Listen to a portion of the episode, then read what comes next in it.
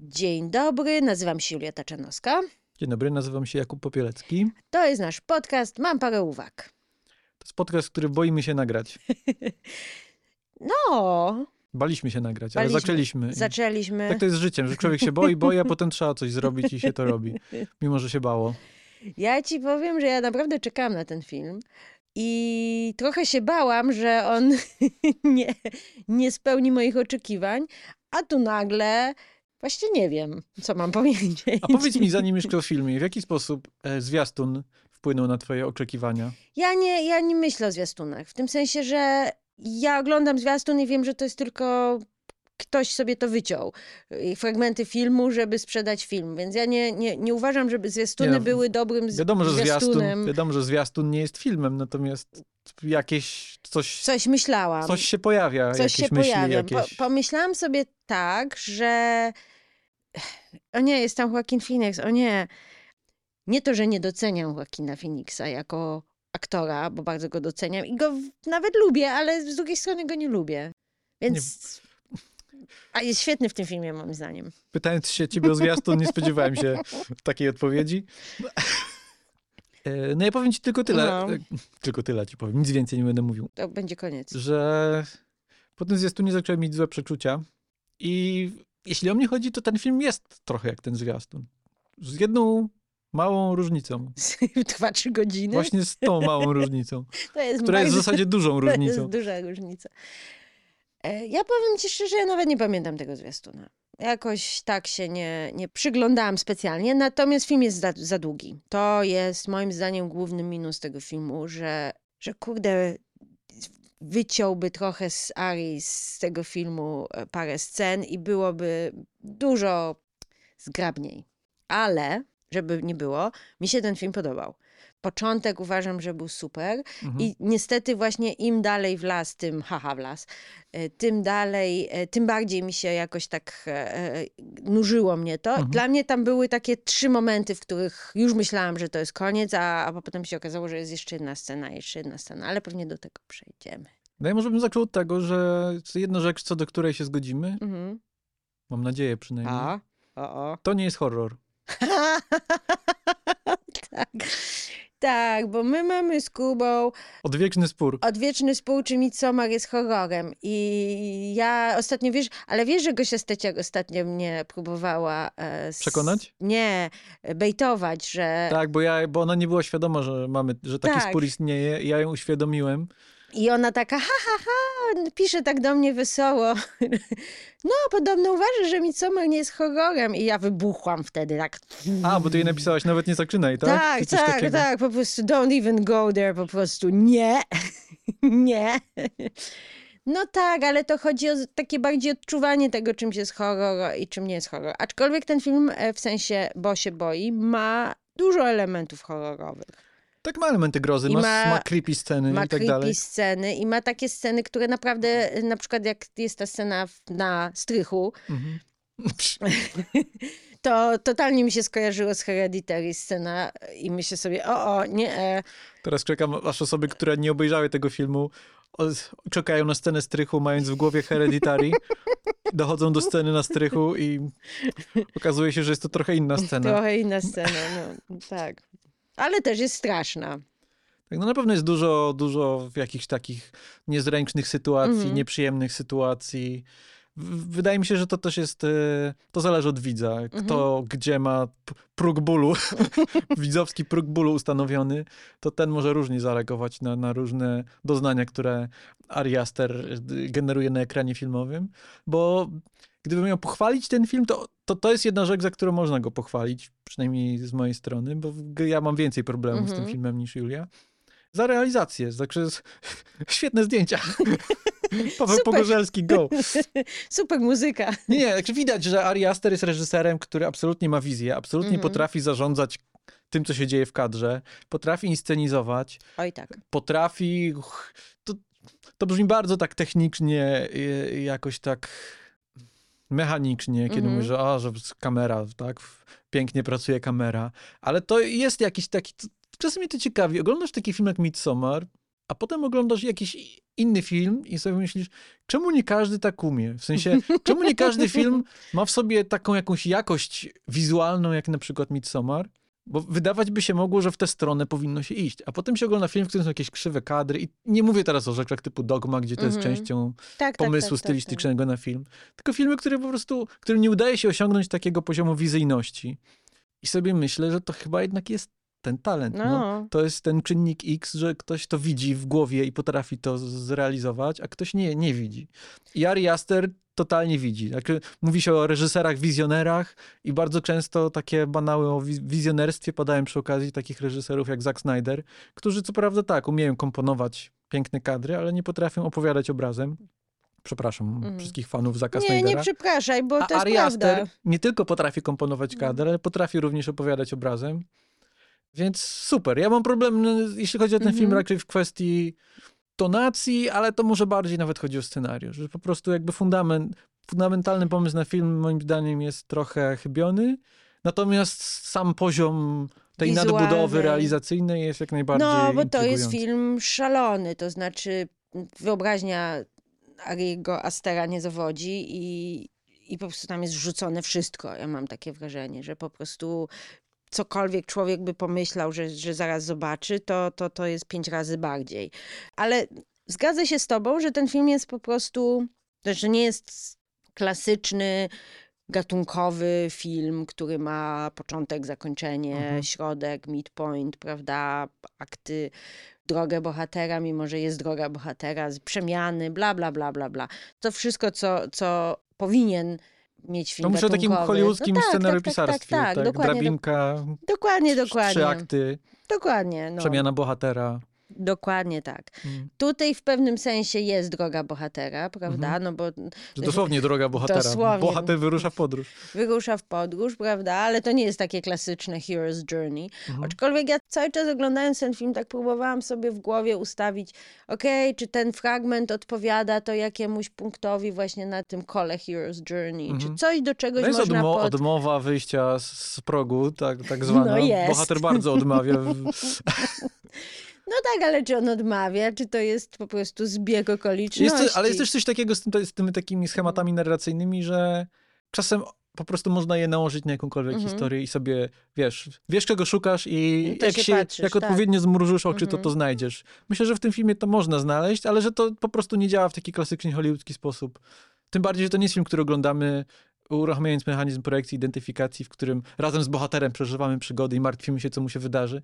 To jest film, który nas autuje już na starcie. Tak mi się przynajmniej no, wydaje. ciebie takie mam wrażenie, bo ja miałam, ja się dosyć, nie chcę powiedzieć, identyfikowałam z bohaterem, Hmm. ale, ale to, co mnie urzekło, jakby od samego początku, to jak, jak ten świat jest budowany.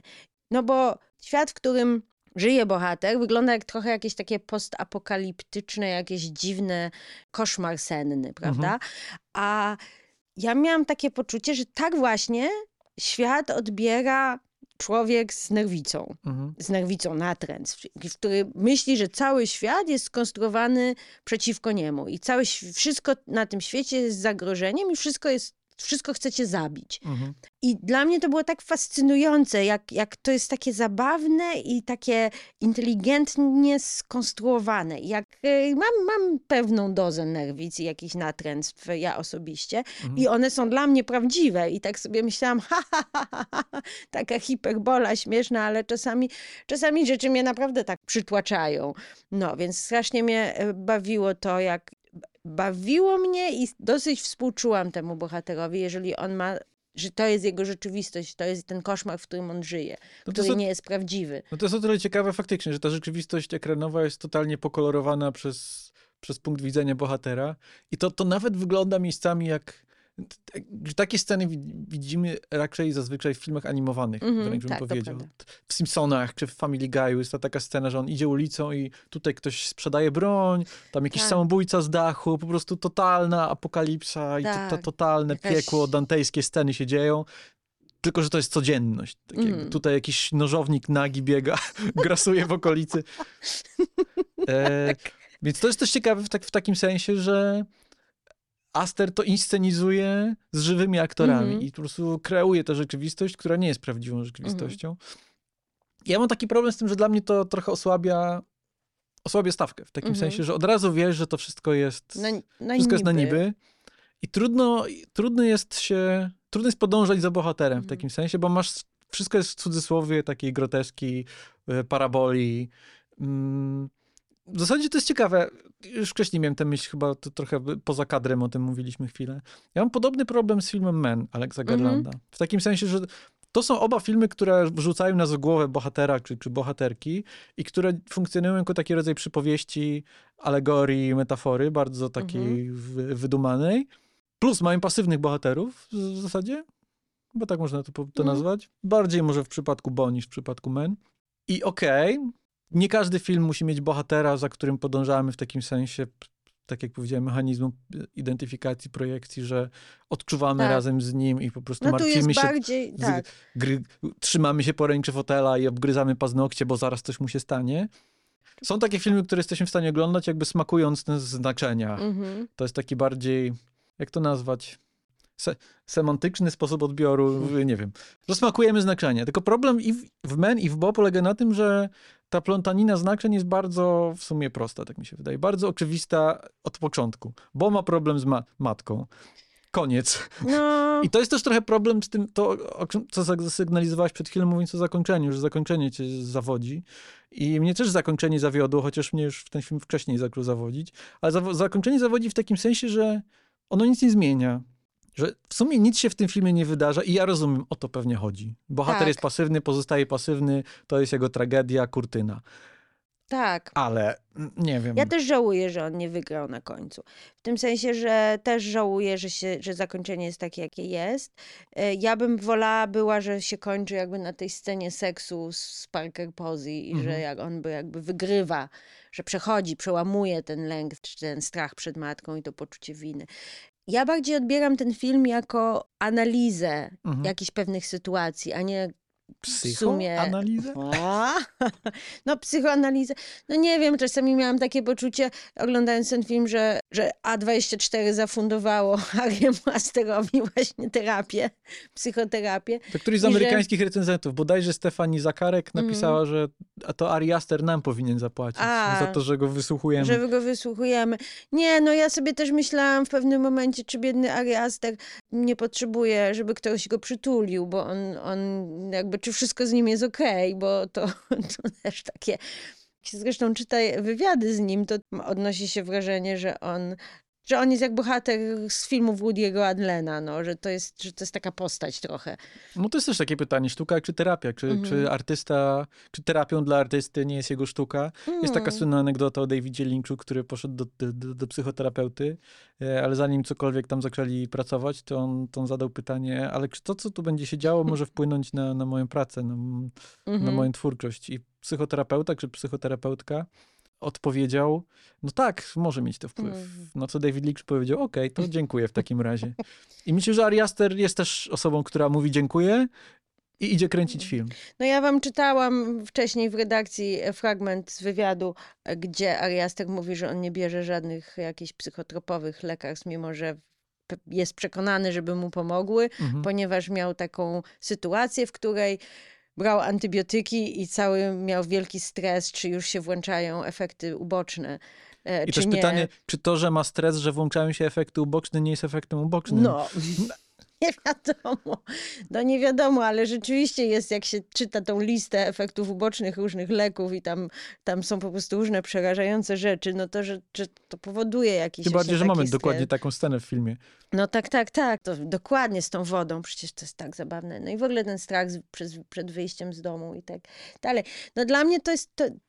więc wrócę do mojego przeddygresyjnej, Mhm. przeddygresyjnej myśli, że jest to film o przyglądaniu się tej sytuacji, Mhm. prawda, problemu z matką i Mhm. na czym on polega i mm, gdzie to może doprowadzić i mm, jak bardzo to jest szkodliwe i toksyczne, a z drugiej strony jak bardzo się kocha jednak swoją mamę. Mhm. I też jest dla mnie film o żałobie. Więc też byłam trochę zawiedziona, jak się mama pojawia na końcu, bo też Mhm. mi się to bardzo skojarzyło, ten randce z, właśnie z Hereditary. I oba filmy zresztą Ariego Astera mam wrażenie, że mówią do, dokładnie też o tym samym. Mhm.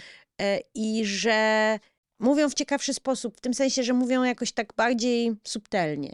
A, bo, bo to jest jednak film... No bo one mówią mimochodem tam te rzeczy. Tak. Tam, tam temu służy matryca gatunkowa. Wydaje mi się, Mhm. że ogląda się tam te filmy przede wszystkim jako horrory, przede wszystkim jako opowieść o bohaterze, który przeżywa jakieś straszne przygody.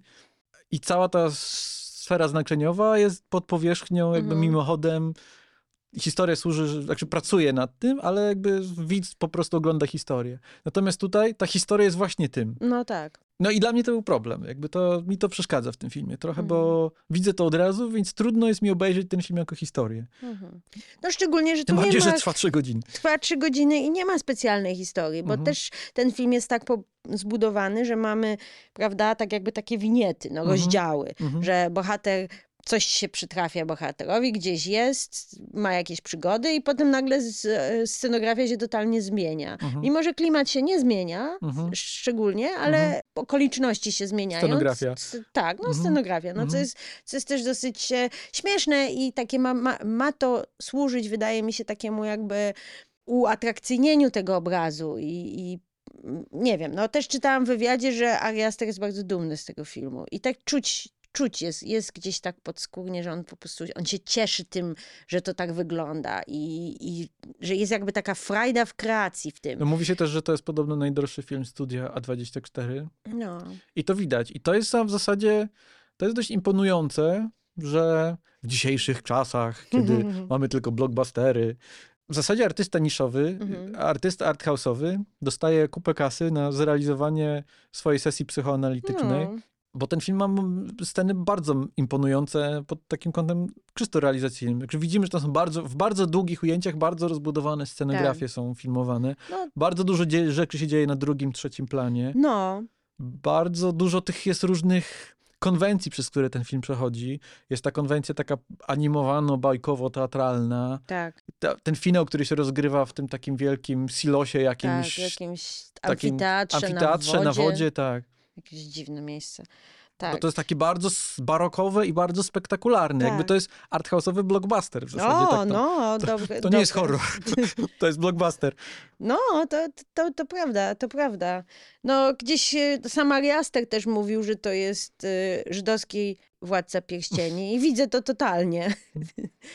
prawda? Bohater wyrusza w podróż. Tym bardziej, że ta żydowskość też, też jest tu jest Tak, absolutnie jest- ważna. Jest, jest ważna. Co co prawda myślałam, że będzie więcej jej, w tym sensie, że Też tak mi się wydaje, ale się Y- zastanawiam, czy to może być nieznajomość k- kultury, że są rzeczy, które możliwe, jak które ktoś nam, wie, to wie, może a nam... nie są ewidentnie tak, wiesz... Tak, tak, tak, tak. Choć, aczkolwiek na przykład ja wyczułam tam jakby takie, mm, można powiedzieć, postholokaustowe lęki. Mhm. E, no bo też żeśmy przeglądali, em, no może zdradzimy, myśmy wczoraj widzieli ten film.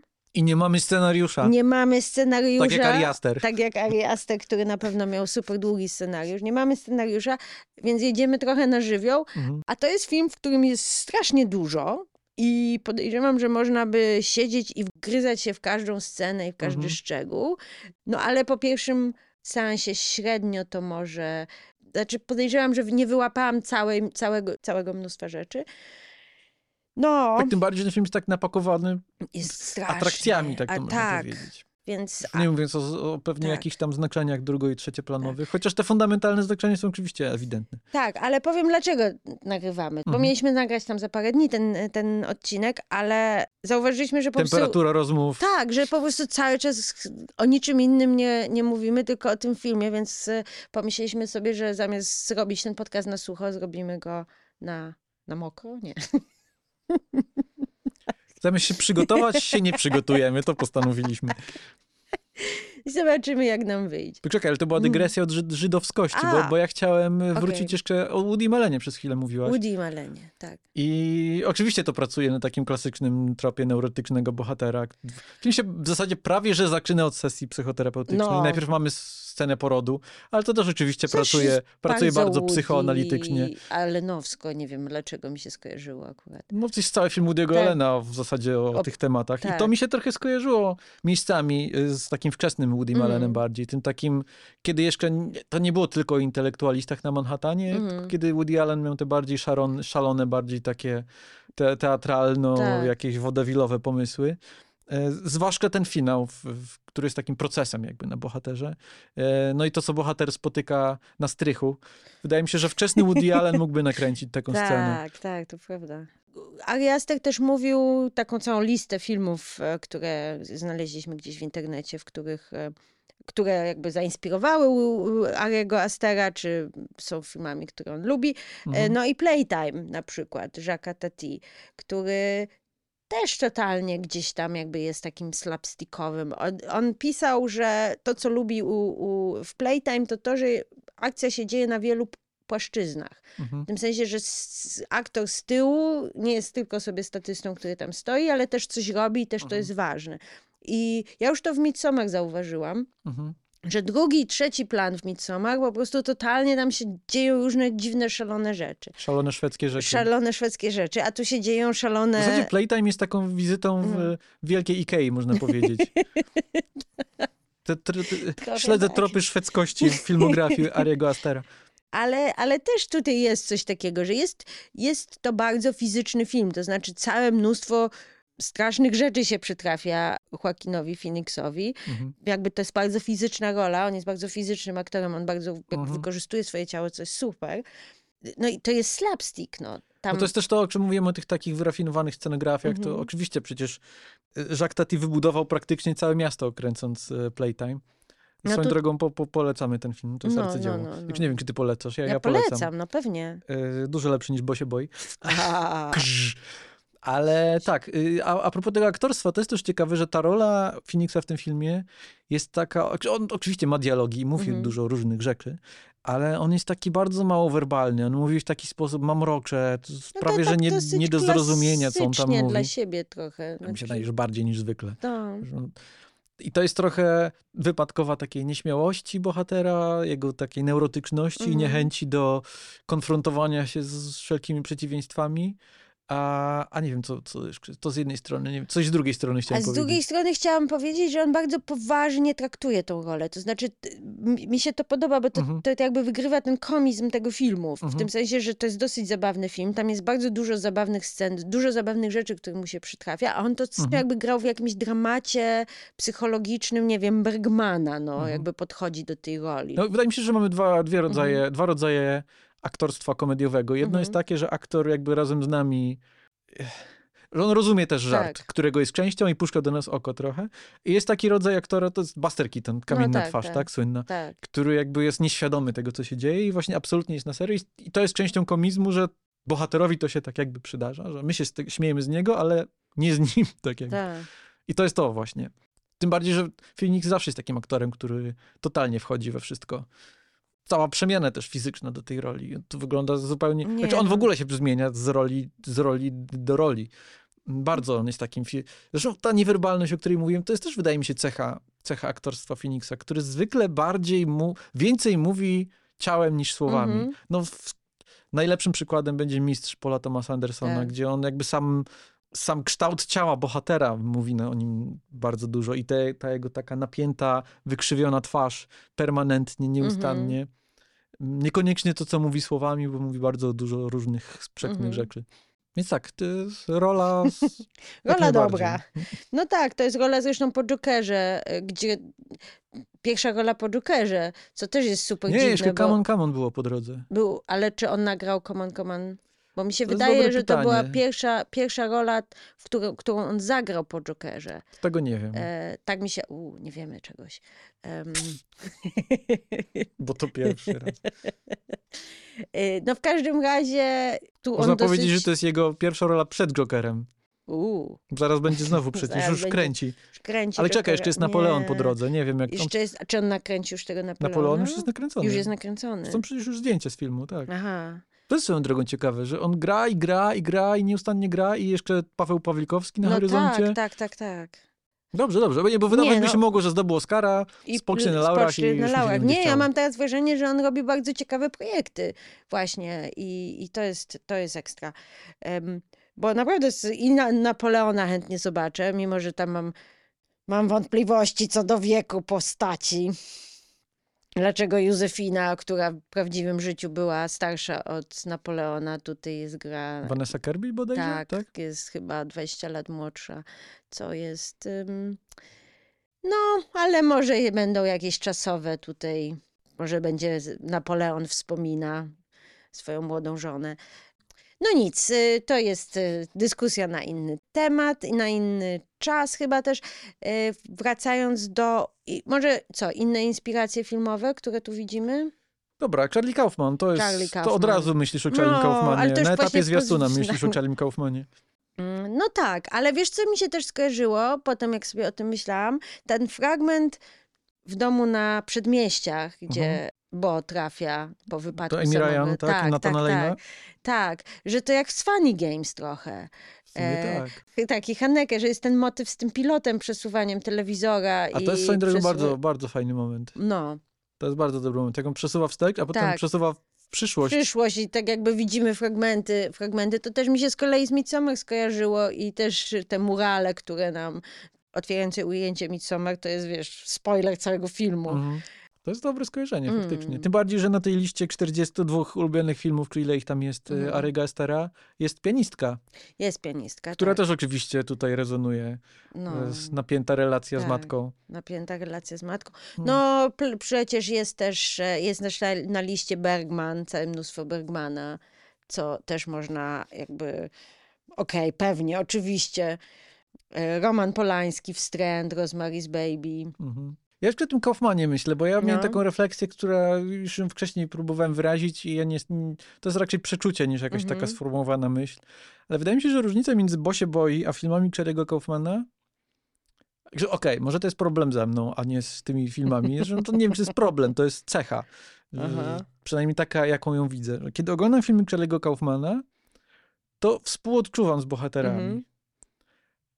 Kiedy oglądam Bo, to niekoniecznie. W sensie, bo oglądam w takim trybie oddalenia, tak jak już mówiłem, że to jest Mhm. takim bardzo groteskowym, umownym cudzysłowie wszystko podane. I to się raczej ogląda smakując sensy, niż e, odczuwając cokolwiek. Mhm. Ewide- e- ewentualnie odczuwasz obrzydzenie albo się śmiejesz z czegoś, co jest tak, tak obrzydliwe, że aż zabawne. Natomiast Charlie Kaufman, który również stosuje dużo metod y, alienujących widza, Mhm. Szkatułkowe narracje, e, różnego rodzaju dziwactwa, spiętrzające się i też jakby oddalające w pewnym sensie od tego klasycznego mechanizmu projekcji identyfikacji, to mimo to udaje mu się zachować taki kontakt jeden do jeden widza z bohaterem. I tego nie ma w Bo. Także też to niekoniecznie musi być wada tego filmu. Plus, nie wiem, czy ty też tak miałaś. No nie, ja tak nie miałam. Ja tak nie miałam, ale wiesz co, znaczy ja, ja absolutnie współczułam Mhm. bohaterowi i jakby współodczuwałam z nim. Tak jak mówię, no mam swoją y, porcję różnych neuroz. No któż nie y, ma? Więc tu akurat to mnie bardzo bawiło i bardzo się z tym identyfikowałam. Plus relacja z moją mamą też była z, często bardzo skomplikowana. Cieka ciekawa analiza żałoby Mhm. i tego, jak sobie można radzić z żałobą. Dla Mhm. mnie na przykład też w Midsommar to było cie, jakby poruszające, cały ten aspekt tego, że społeczeństwo, jak społeczeństwo reaguje na smutnych ludzi Mhm. i na ludzi właśnie w żałobie. Mhm. To, co było interesujące dla mnie, no zresztą mamy podcast od Midsommar, zapraszamy, jest bardzo fajny. E, lubię ten podcast, e, lubię ten film, w ogóle to jest jeden chyba z moich ulubionych filmów, więc ha. I tu też mamy te jakby te stany tej żałoby, prawda? Mamy tą rodzinę na przedmieściach, która też jakby próbuje adoptować, co mnie strasznie bawiło. Adoptować, bo jako swojego nowego syna, bo zmarł ich poprzedni syn y, tragicznie. No i ten motyw, kiedy Bo trafia do, do lasu i jest całe przedstawienie i on próbuje jakby przed... On i jakby cała ta grupa tą żałobę przetrawić przez sztukę i przez Mhm. religię i że Mhm. to jest takie właśnie fa- fajna jakby taka opowieść i to było coś, co mnie, co mnie wciągnęło i co, co dało mi do myślenia i było dla mnie ciekawe. Potem niestety już ten, ta część, kiedy on trafia do Mhm. domu matki i gdzie już ta, się okazuje, że ta matka jednak żyje, y, poczułam się jakoś zawiedziona. Znaczy chciałam, wiadomo też, że to Znaczy, może też pytanie, być, czy czy żałoba, ona żyje, czy nie czy nie mógł żyje. odbyć żałoby w, To chodzi Wie o to, żałoba jak z sukcesji. jak Roman Roy. Nie, chodzi mi o to, że w jego głowie matka nie żyła przez, No przez tak. pół filmu, więc No jakby ta tak. żałoba była prawdziwa, Tak. jakby potencjał do tak. żałoby. Tylko potem się okazuje, że Tak, ale mi się wydaje, że tutaj tracimy jakby ciekawy motyw, że, Mhm. że trochę Ari Aster mi przynajmniej osobiście wyciągnął dywan spod nóg i, Aha. i tak, hej, to było o tym film, a teraz jednak nie, bo wracamy do, tej, do tego, że matka, matka była straszna. Chociaż pokazuje ten film też ciekawie jakby stronę matki. E, W tym sensie, że ta matka też, wi- wiadomo, tu jest jakimś wielkim, strasznym potworem i tak dalej, ale jakby w tym sensie też ją rozu- rozumiesz, no bo no, stara się, kocha, Mhm. chce dobrze, a nie wychodzi. Sama ma, miała problemy ze swoją matką, jest ten creepy obraz na ścianie, Mhm. co jest też bardzo zabawne. Tak to się kręci. Tak to się kręci. Mi się teraz skojarzyło coś, co bardzo mi się w sumie podobało od- pod takim kątem inscenizacji, Mhm. bo tu wspomniałeś o tej sekwencji te, teatralnej, powiedzmy, gdzie Mhm. Bo trafia do lasu, gdzie spotyka grupę, jakąś trupę teatralną, Tak. która inscenizuje przedstawienie, która w- jakby nagle się staje przedstawieniem o jego życiu, czy jego alternatywnym życiu, w którym on spełnia się jako ojciec, tak. powiedzmy, poszukujący swoich synów. I to trwa bardzo długo, bardzo długo, do, do tego stopnia. I to jest ta rzecz, która mi się w zasadzie podoba, że to jest, to jest sekwencja, która w zasadzie jest off-topiciem. Mhm. E, chociaż ona pracuje symbolicznie i tak dalej, tak. z resztą historii, ale jest jakby w- przypisem, powiedzmy. Ale to jest przypis, który trwa tak długo, trochę jak w powieściach Davida Fostera Wallace'a, gdzie przypisy są czasem, tworzą jedną trzecią książki, że wciągamy się w ten przypis, tak jakby. I w którymś momencie zapominamy, że w zasadzie była jakaś inna historia i myślimy, że może to już będzie teraz tylko tak się działo, może on teraz już tylko będzie w kapelusiku podróżował przez jakieś namalowane scenografie, jak z Czarnoksiężnika z Krainy Oz. no. I potem przychodzą jego trzej synowie, który, jed, jednego z nich gra zresztą e, Michael Gandolfini. Mhm. I mówią, ojcze, ojcze, czy jesteś naszym ojcem? Tak, tak. A potem się okazuje, że mówi, ale nie mogę, nigdy nie uprawiałem seksu. Oni mówią, to w jaki sposób jesteś naszym ojcem? I nagle ten balon tej narracji tak. zostaje przekuty, jakby, a, przypominamy sobie, że w zasadzie oglądaliśmy zupełnie inną historię. I to jest, to jest fajny efekt. Y, Lubię, kiedy coś takiego pojawia się w filmach. Dużo lepiej to wyszło tutaj niż na przykład w pewnego razu w Hollywood Quentina Właśnie Tarantino. pomyślałam sobie o tej sekwencji. y, Problem z, z tą sekwencją Quentina Tarantino w zasadzie, paradoksalnie, mówię o tej scenie, kiedy Di- Tak. DiCaprio, bohater grany przez DiCaprio gra w westernie i w którymś momencie zapomina linijki. To jest, ten- to jest ten moment pęknięcia. Ja się strasznie nudziłem na tej scenie. Mm. Ale przeczytałem książkę, scenariusz, e, nie jest scenariusz, książkę, Książkę. którą Tarantino napisał jako taką alternatywną wersję. I tam ta historia kowbojska opowiedziana w tym odcinku serialu, w którym zagrał bohater DiCaprio, trwa dużo dłużej. Mhm. Tam jesteśmy w stanie wciągnąć się totalnie w tę historię. I tam by zadziałało to dużo lepiej. W sensie w filmie jest za długo, żebyśmy się zainteresowali, ale za krótko, żebyśmy zapomnieli, że Mhm. to jest totalny off-topic. Skoro mowa o off- off-topicach, to właśnie osiągnąłem szczyt. Wracamy do y, Bosie Boy.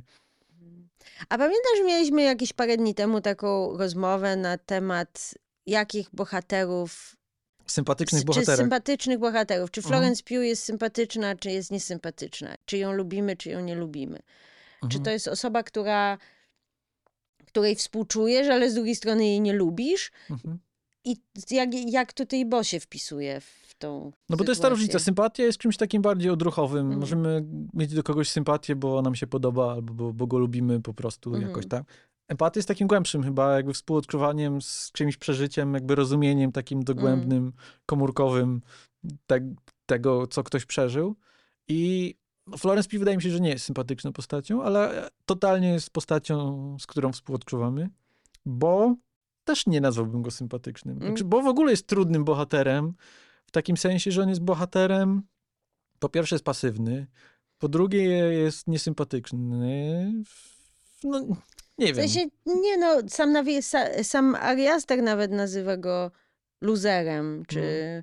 Właśnie, jest luzerem. prze, przegrywem, prawda? I on jest w pewnym sensie przegrywem, no ale z drugiej strony też, czy to nie jest tak, że on jakby nie miał wyjścia specjalnie, w Mhm. tym sensie nie miał wyjścia, no jakby właśnie o tym jest też film, że on jest, on jest przegrywem, bo, bo po prostu nawet nie miał szansy, że w momencie, w którym zaczął się jakoś buntować, to mama go zamknęła na Mhm. strychu, prawda?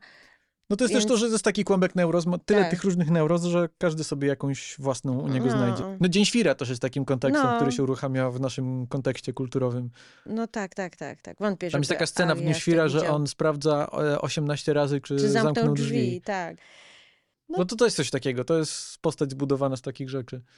Relacja z matką oczywiście również napięta, ale to wydaje mi się, że w zupełnie inną między, stronę Ari Aster niż Tak, że to jest międzynarodowe, w sensie, że, że każdy, kto ma mamę, to ty akurat lubisz swoją mamę, więc to nie jest te- ten, no ja miałam, ja miałam skomplikowaną relację z moją, ale moja mama, więc ja na przykład totalnie jakoś gdzieś tam byłam w stanie zrozumieć, że pewne rzeczy, które rodzic mówi ci za, za dziecka, Mhm. jakby chcąc, nie chcąc, nie możesz się uwolnić od Mhm. tego. Czy próbujesz bardzo, albo próbujesz nie wierzyć, ale gdzieś to, gdzieś tam to ci siedzi i...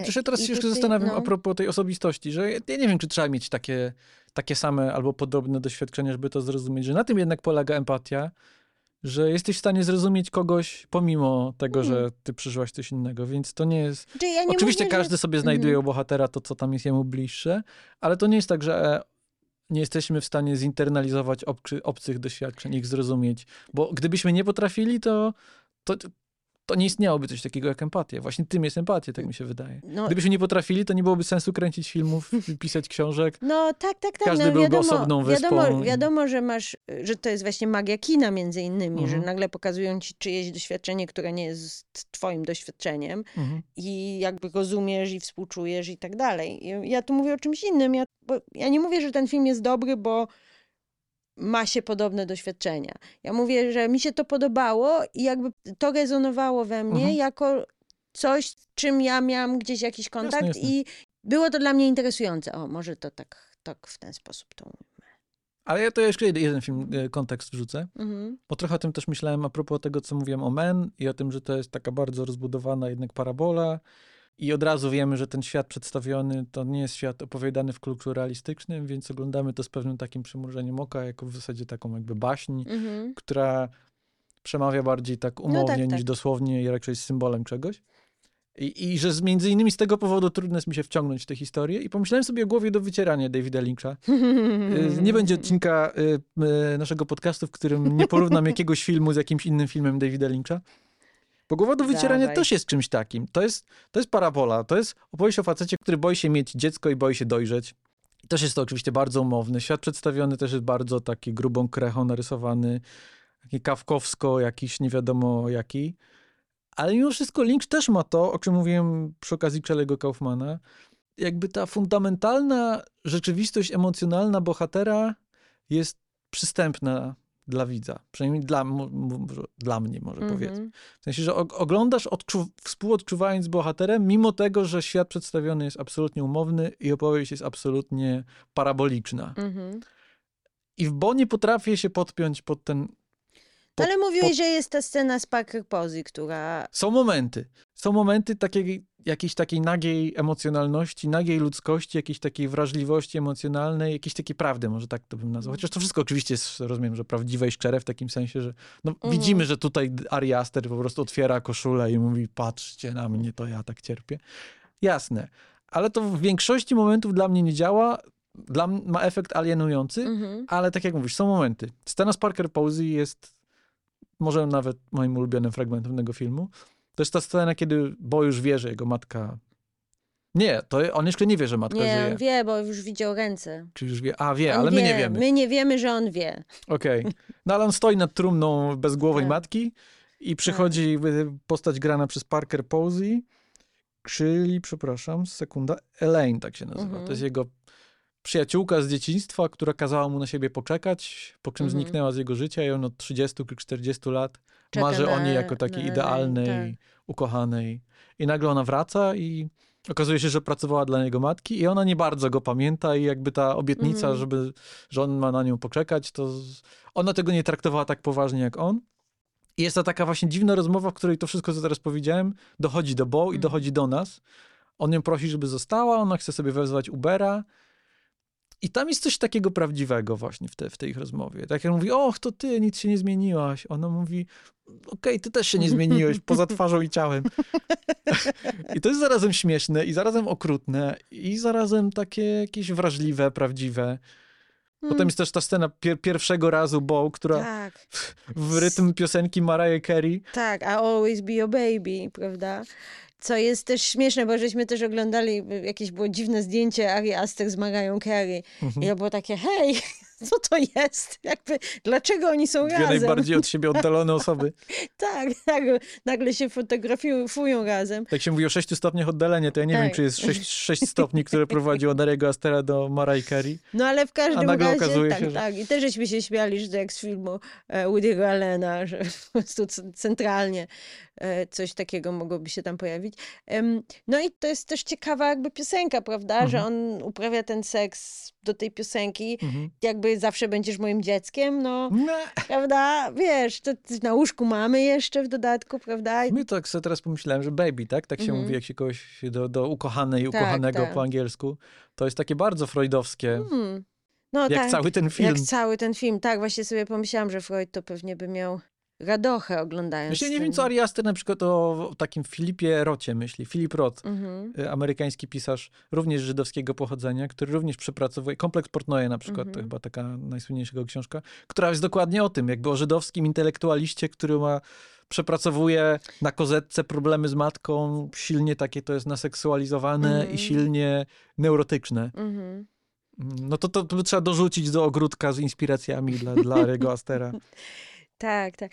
Tak, no to kompleks Edypa tutaj ewidentnie jest. Mhm. y, Szczególnie, że ta matka jest dosyć atrakcyjna. Jakby matka w wersji współczesnej jest grana przez Patti LaPont, która jest totalną postacią, to jakby totalną matką, Mhm. e, ale, ale właśnie matka młoda jest bardzo jakby atrakcyjna i wydaje mi się, że to jest też specjalnie tak, że te Tym bardziej, że oni śpią razem w łóżku. Tak, ta matka tam te, też wszystkie rzeczy, które ona mówi temu synkowi, Mhm. prawda? Jak, jak też reaguje na tą małą Elaine. Mhm. Ten, że jest tam ten kompleks Edypa i potem jest jeszcze cała metafora strychu, w którym jest zamknięty tata i penis. penis.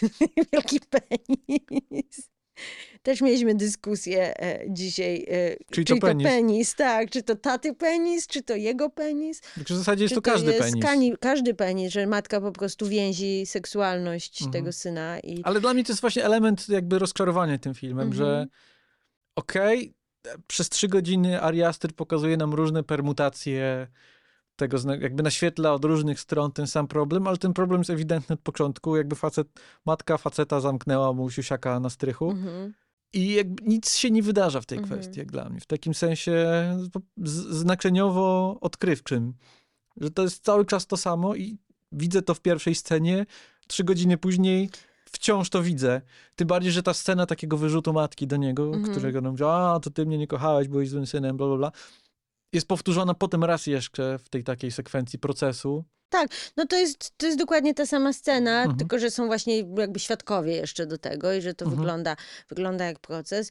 A ta scena, kiedy matka na niego krzyczy, też mam wrażenie, że już to widziałam w Hereditary. Trochę tak. I że to jest dokładnie ta sama scena i ona krzyczy bardzo podobne rzeczy, Mhm, y, co Toni Collette. mhm. E, Z tym, że Toni Collette jak to robiła, to, to był szok i niedowierzanie, a jak ona to robi, to jakby trochę się spodziewasz. Właśnie wydaje mi się, że to jest trochę ta różnica ramy konwencji, że Mhm. kiedy oglądasz Hereditary, oglądasz to jako horror, jako po prostu historię pewnych bohaterów i kiedy ktoś mówi coś takiego, to, to ma to element transgresji, Mhm. powiedzenia czegoś, kogo nie wypada i rozumiesz ciężar tego, co Mhm. robi postać grana przez Toni Collette, kiedy matka mówi coś takiego do syna i sobie myślisz, ja, jak można coś takiego powiedzieć, ja, to straszne, nie? Mhm. I tak dalej. A tutaj od razu masz takie poczucie transgresji w tym filmie. Jakby ta transgresja jest na dzień dobry i potem kiedy się okazuje, że a, matka jednak nie umarła, to ten twist jest, to nie, nie jest twistem, bo sobie myślisz, okej, przez dwie godziny oglądałem różne dziwaczne rzeczy i to jest po prostu kolejna dziwaczna rzecz w filmie, w którym mamy dziwaczną rzecz co trzy minuty. I Mhm. część z nich jest naprawdę bardzo śmieszna i bardzo zabawna i bardzo creepy i bardzo... Nie interesująca, zaskakująca też. Ale w czasami. którymś momencie się znieczulasz. Tak. Okej, tu tu może się od osobistej wrażliwości może różnić się moment, Mhm. w którym się znieczulisz. Ja się znieczuliłem bardzo szybko, bo ja bardzo szybko wyczułem, że No ja to się rozumiem, chyba nic tak, nie tak, tak. wydarzy, ale rozumiem, że można dłużej pojechać w tym filmie Mhm. z pewną taką wiarą w Arygo Estera. Ale na tej ostatniej prostej to, to już naprawdę jest chyba gorzej. Mm. To już jest ewidentnie po Tak. prostu nic się nie dzieje. Tak, to, to, to prawda i to jest właśnie dosyć rozczarowujące niestety, Mhm. że ten moment, że właśnie ten y, siusiak na, na strychu powinien być czymś takim wow, Mhm. jakby, o nie, jakby Jabba the Wyobraź Hutt, sobie, że to prawda? byłby film, który przez dwie godziny jest dram- psychologicznym, realistycznym dramatem w I stylu nagle- Mike'a Lee A, i nagle Joaquin Phoenix wchodzi na, na strych i tam jest siusiak. Wtedy Mhm. to by miało wagę jakąś. no pewnie tak, tak. To jest po prostu siusiak w filmie pełnym różnych dziwnych rzeczy. Dziwnych rzeczy, tak, tak.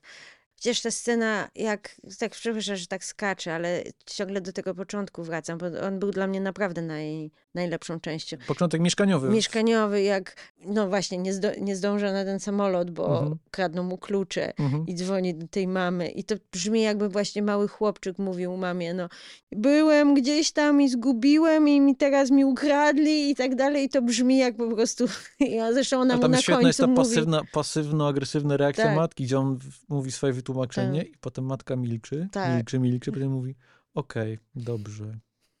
I wiesz, że nie jest dobrze wcale. I on też żyje. I on też wie, ale mam, co mam zrobić? Ja muszę iść. Zrobisz to, co będziesz uważał, Mhm. synu, tak. E, Nie, zresztą ona mu na końcu wypomina przecież, że tak, tak. jakby co za najgłupsze wytłumaczenie ever. Jakby Mhm. wiadomo, że kłamie, żebym się zdziwiła, jakbyś nie kłamał. No. Mhm. Ale, mm, ale ta scena też, gdzie on wychodzi po tą wodę i widzi, jak wszyscy z ulicy idą właśnie do jego mieszkania. I to, tak, to mnie tak rozbawiło. Ale, a co myślisz o facecie, e, facecie pająku nad wanną? Bo to jest coś, co mnie... Co symbolizuje co facet sy- nad wanną? Tak, bo ja sobie pomyślałam, czy to nie jest jakiś, jakaś kwestia na przykład jakiegoś ukrytego homoseksualizmu, czy jakichś takich homoerotycznych. Hmm. Bo też sobie tak myślałam, ja znowu mi uciekło nazwisko aktora z Bękartów Wojny, który go goni przez cały film. Denis Menochet. Tak, czy to jest na przykład symbol, czy to też jest jakaś właśnie jego seksualność, która go gdzieś próbuje dogonić, czy to jest jakaś męskość, który, od której on ucieka, co, kim on jest i czy to też nie są jakieś właśnie jakieś takie homoerotyczne. E, Bo na przykład ta scena, gdzie, gdzie pan człowiek pająk nad wanną Mhm. e, i oni się potem zapasy zmagają? zmagają w wannie, no to czy to nie jest jakimś dziwnym takim, jakimś takim zmaganiem właśnie z czym on się zmaga, z kim on się zmaga, czy Ciekawe w ogóle. Nie, nie myślałem w ogóle w tę stronę, ale to jest ciekawe. Ja teraz pomyślałem o tym e, Menoszecie, Mhm. czyli tym żołnierzu z, Tak. z, z, z PTSD, który również mieszka u Amy Ryan i Nathana Lane'a, e, który jest towarzyszem broni ich zmarłego Tak, syna, tak. który również był żołnierzem. I się zastanawiam, jakie to może być znaczenie tej, tej wojskowości. Mhm. No bo jednak żołnierz to jest taki symbol. Mówisz o męskości, to jest taki Męskości, symbol tak. silny, twardy i z pistoletem walczący i tak dalej. E, broni, prawda, czy jakiś jest też agresorem, prawda, bo tamten strzelał, no tak, no rozwala trupę teatralną, a potem, a potem właśnie też wpada na ten strych i rozwala penisa, strzela do penisa, więc wiesz, Ale penis go zabija ostatecznie. penis go zabija, czyli, ale wiesz, że jakby... to jest toksyczna męskością, No że właśnie, czy sama to jest, się zabija. Czy to jest toksyczna męskość, czy właśnie, co to jest za symbol, się Ja zastanawiam. właśnie sobie wyobraziłem, że ktoś włączył ten podcast nie znawszy filmu i, usłyszał o, o zabijającym penisie. No penis z maczułki, prawda, tak. Wiadomo, jak każdy. Jak każdy. E, Nie, no to tak ciekawy ten wątek, bo ten... Tym bardziej, że to jest Mhm. zmarły syn. Mm. Zmarły syn, męczennik, Mm, tak. idealizowany na ołtarzu niemalże. W pewnym sensie zmarły syn jest lepszym synem niż żywy syn, bo Może... do, do zmarłego syna już nie będziesz miała pretensji, że Tak. nie przyjeżdża, jak do niego dzwonisz. bo Po prostu Mhm. nie żyje, jest idealny w tym swoim nieżyciu. No, tak, tak, tak, to też bardzo ciekawe. Ten cały jakby fragment właśnie u Natana Lane'a i Amy Ryan na takiej właśnie amerykańskiej suburbii, e, który też właśnie ciekawie kontrastuje z tym światem, tym światem miejskim, wielkomiejskim, prawda? Niebezpiecznym, pełnym narkomanów, prostytutek, nie wiem, Nożowników. nożowników, policjantów, którzy chcą cię zabić, bo myślą, że jesteś nożownikiem. Mhm. I masz jakby tą, tą idylę taką amerykańską, Mhm. prawda? Te przedmieścia, bezpieczny dom, wszystko jest różowe i piękne i czyste i wspaniałe i działa i steki i tak dalej. I też masz takie poczucie, czy oni go porwali, czy on jest ich więźniem, on chce wyjść, nie może, nie pozwalają mu, prawda? Chcą, żeby on był ich synem, też go upupiają w pewnym sensie, prawda? Mhm. Tak jak jego matka. Mhm. I że gdzieś tam, gdzieś tam ta sub- suburbia też nie jest bezpieczna. E, Też jest przerażająca i straszna. I właśnie straszna siostra, córka, która mu każe narkotyki brać i, i on, i on nie, wie, nie wie, co z tym zrobić. Bo to jest trochę taka jakby realizacja wizji o idealnej rodzinie, Tak. że tam Amy Ryan jest przeciwieństwem jego matki. Jest Mhm. taką opiekuńczą, miłą, która zawsze tutaj przyjdzie, go pogłaszcze, Tak. opatrunek zmieni, coś tam. Ojciec lekarz, który też tu chętnie z nim Mhm. pójdzie na grilla i tak dalej. Znaczy ojciec oczywiście w tak, tak, cudzysłowie. tak. A potem się okazuje, że ta pozycja dziecka, w którym zostaje uwięziony, tutaj też jest, ma rodzaj przemocy. Nawet tutaj on ma na kostce przecież przypięty jak więzień, tak? Mm. Jak więzień na areszcie domowym, Tak. ten taki nadajnik, tak to chyba mogę nazwać, Tak, który tak, potem tak. Danny Menochet wykorzystuje, żeby go wytropić oczywiście. Zresztą Amy Ryan, Ryan pró- próbuje mu parę razy chyba przekazać, tak jakby Że I- uważaj. uważaj, ale wci- wciąż nie może, bo wchodzi na, na Nathan Lane i coś tam innego mówi. No tak, że on też musi uciec od tego i się wy, wyrwać. I że, i Czy że to znaczy, jest- że nie ma wyjścia, nie że ma każda wyjścia. rodzina Tak, każda to rodzina, rodzina. jest, każda rodzina jest rodziną. jest e, jak drzewo. Plącze się Co? Jacek Cygan, Ryszard Aha, Rękowski. aha, aha, okej. Piosenka przewodnia z serialu Klan. Wyjaśniam Okej. nawiązanie, żeby... Dobrze, dobrze, bo już Myślałem, że to jest oczywiste, nie, wychodzi nie na to, że jest. nie jest. Ja tam wolałem Złotopolskich. Okej, no widzisz. To jest godzina wyznań. Czekaj, bo ja się teraz zgubiłam. No, O tym Amy Ryan, Nathan Amy Lane, że Ryan, każda rodzina to każda rodzina. rodzina jest, jest toksyczna. No nie no, śmieszna, śmieszna jest ta scena właśnie palenia tej trawy i to, to takiego jakby właśnie peer pressure, że każe mu, bo inaczej i to wszystko jest takie przerażające, a to ma być miłe i przyjemne i relaksujące, a jest straszne i że on też myśli, że on umrze i To jest ciekawe to narkotyzowanie się w kontekście tego, że on, Oni ona wszyscy- potem tę farbę pije. No ona pije farbę, ale oni wszyscy biorą lekarstwa Mhm. cały czas, prawda? Mhm. I że to też jest tak jakby taki komentarz do tego, że amerykańskie społeczeństwo jest Mhm. przenarkotyzowane i to niekoniecznie, a wiesz, a strawa jest straszna, ale łykanie garściami po prostu jakichś To zolowców ważne, innych. żeby popijać wodą po prostu. Ważne, żeby popijać wodą. To, to jest najważniejsze, tak. No tak, no a potem mamy fragment w lesie e, i tak jak już też mówiłam, że to jest tak jakby przepracowywanie jakiegoś, dla mnie to tak było, przepracowywanie jakiegoś smutku czy traumy przez sztukę Mhm. z jednej strony, z drugiej strony właśnie przeżywanie jakby no, innego życia przez sztukę, Mhm. prawda, też, Mhm. czyli jakby to też mówimy wiele razy, projekcja, identyfikacja, prawda, oglądasz jakieś filmy i czy czytasz książki, jakby ma, masz dostęp do czyjegoś innego życia i to się też wydaje realne dosyć. I też mi się to skojarzyło mega z religią, takim mitotwórczym jakby tw- tworzeniem wierzeń, nie wiem. To ma sens to zdanie, które powiedziałam. Ale chodzi mi o to, że właśnie tak też wydaje mi się, że religie powstają, że to Wydaje mi się, jest że religia to jest po prostu w, opowiadanie to jest sobie. rodzaj sztuki. Sz- No. To jest sztuka, w którą ktoś uwierzył. Sztuka, która za bardzo weszła. No tak, no ale, no ale, ale też, ale że też tam są takie elementy, prawda, że był, było wielkie zniszczenie, że było Mhm. rozdzielenie, że tutaj on szuka jakiś quest, jakieś symbole różne, prawda, które się pojawiają, nikt go nie poznał, on wraca Mhm. i potem wpada Menochet i wszystkich zabija i też tak właśnie sobie ho- holokaustowo pomyślałam, Hmm. prawda, że właśnie, że on jako taki, takie zagrożenie wojną, czy jakimś, jakąś zagładą taką. No jak o wojnie mówimy, to jeszcze Ici Patrz jest jednym z ulubionych filmów Erego I Astera. Shoah. Shoah swoją drogą, ale to bardziej Ici Patrz widzę w tym filmie No. niż Shoah. Jako taką po prostu podróż przez apokalipsę. Od, od jednej przerażającej scenerii do drugiej przerażającej Mhm. scenerii. Od jednej okropnej, opresyjnej sytuacji do kolejnej, jeszcze bardziej opresyjnej sytuacji. No to ta, ta taka odyseiczność te, Tak. tego filmu w ten sposób e, pracuje. Kojarzyć się może oczywiście z, z Ici Patrz. Mm. Taki teatr okropności trochę. Nie? No, Tylko, że tak, to tak, jest, tak. tylko tutaj w, w tym sensie to jest gorsze niż Ici Patrz, że Dzieci patrz, to jednak te okropności przychodzą z zewnątrz. Chociaż oczywiście są uze- uzewnętrznieniem ludzkiej Mhm, natury, Tak. to jednak przychodzą z zewnątrz. A tutaj bohater jest uwięziony w swojej głowie tak naprawdę. Nie chcę powiedzieć, że gorsze od wojny jest neuroza i to, że ktoś ma tabletki w bardzo jakieś tutaj Nie, no, nie, problematyczne nie, no rejony. chodzi o to, że piekło idę. jest w nim, prawda? To, to Piekło jest, to inni, tak? Piekło to ja. że jakby w tym filmie, że, że, że on po prostu projektuje te wszystkie swoje lęki, które się stają rzeczywistością w Mhm. pewnym sensie. No. No tak, i też skoro to jest film o... Mówiłaś o tych, e, o tych Mhm. neurozach e, Ariego Astera, że tam weźmie leki, i, e, potem się boi, że to skutki uboczne, a potem czy skutki uboczne to nie są skutki uboczne i tak dalej. No to jest film, który jest takim konfesjonałem trochę jego, Mhm. czy sesją psychoanalityka. I jest taka obawa czasem, wydaje mi się, przy zwierzaniu się, przy, czy to w spowiedzi, czy to, skoro mówimy o religii, czy to przy psychoanalizie, jakby opowiadaniu o sobie, że ktoś tego podsłucha. Że to, dlatego też nie chcemy mówić takich rzeczy. Mhm. No i tutaj ten strach się ziskra, bo się okazuje, że psychoterapeuta jest w konszachtach z matką. Wszystko zostało Tak. nagrane. Tak, i wszystko matka Tym bardziej, że on go podprowadza w takie Tak. rejony. On mówi, czy myślałeś kiedyś o tym, że chciałbyś, żeby twoja matka umarła? Zadaj mu takie pytanie. Tak. Potem, kiedy się okazuje, że on w zasadzie był w, w umowie z matką, to sobie myślisz, wow, Tak, to jest dopiero podłe, podłe, ale tak, ale to jest dopiero... podchwytliwe, podstępne.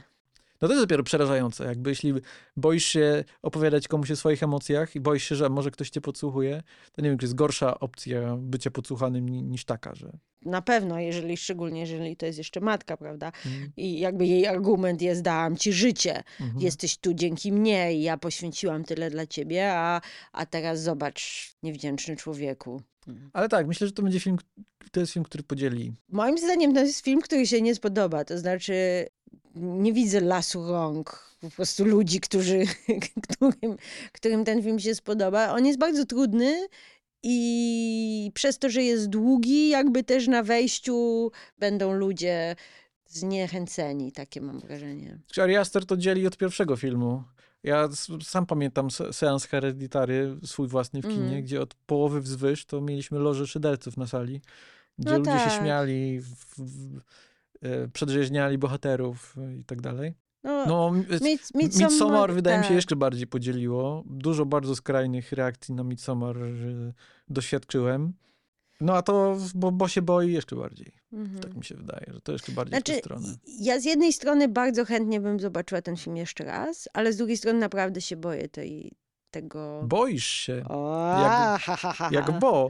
Jak bo. Nie, bo- po prostu boję się, że, że będzie to dla mnie męczące przeżycie, e, bo to pierwsze, bo pierwszy seans był taki, że ja już pod koniec drugiej godziny już było tak, że okej, dobra, dobra. No ja się dawno tak nie wierciłem, powiem ci. No, Widziałaś zresztą. Wiem, siedziałam koło ciebie, więc, więc wiem. To jest w ogóle ciekawe, bo Mhm. zwykle jakby linia opozycji między naszymi gustami filmowymi, bardzo często wychodzi ten motyw wejścia w świat i podążenia za bohaterem. Mhm. I mm, generalnie ja, ja mam dużo większą tolerancję na filmy, w których nie, Tak. które od nas tego nie wymagają. Mhm. Natomiast ten film Ten tutaj film. rysuje kreskę. W, w ten film nie, nie potrafię wejść w takim Mhm. psychologicznym po prostu aspekcie, po prostu podążyć za bohaterem. I to jest dla mnie problem No ja filmu. rozumiem właśnie. Ale no, to, to jest bardzo ciekawe, bo ja na przykład, to, to nie jest tak, że ja się super identyfikuję, tak jak już No. mówię. No mówiłam o tych rzeczach, że jakby widzę co, coś i to mnie śmieszy, ale bardziej Mhm. mnie to śmieszy. To było coś, co mnie jakby przyczepiło do tego filmu. Znaczy ja byłam za, zainteresowana. Plus wydaje mi się, że jednak jakby kunszt ym, filmowy Mhm. Ariego Astera jest też na wysokim poziomie i on też jakby na poziomie scen, na przykład są takie momenty, gdzie naprawdę ja się na przykład bałam, jak, jak y, Bo trafia do, na strych. I nie wiemy, co tam jest. Potem się Nie. okazuje, ty się nie bałeś. No Nie. widzisz, ja się ba, ja się czułam. Wiesz, z, z tyłu głowy miałam heredytery, więc to też jest jakby te rzeczy, które się na strychu działy. Bo to też jest coś takiego, że tam masz całe mnóstwo różnych właśnie takich rzeczy, które już się widziało w tych To się dopiero filmach. zdziwi ktoś, jak się spo, będzie spodziewał, że na strychu będzie to samo, co w Hereditary. Jest zupełnie co innego. Zupełnie Chociaż w sumie to innego. samo. Może to samo, no. Ale tu, jak powiedziałaś o tym kunszcie to, Mhm. i mówimy o neurozach, to to Mhm. jest może inny rodzaj takiej mojej prywatnej ne- neurozy. Bo ja miałem cały czas taką myśl w trakcie oglądania tego filmu, od, od początku byłem odrzucony i niewciągnięty i, i znudzony i miałem poczucie, że to jest wszystko oczywiste i tak dalej, ale widziałem, że to jest dobrze nakręcone, że to kamera pracuje, że ten i sobie myślałem, czy to ja? Czy to ja? Czy to ze Mhm. mną coś nie tak? Czy to ja nie, um, nie potrafię zrozumieć tego filmu? Każdy ma, Tak, każdy ma, każdy ma swoje problemy i to jest mój problem. Czy, czy jestem odpowiednio dobry, żeby zrozumieć ten film? Wyszło na to, że nie.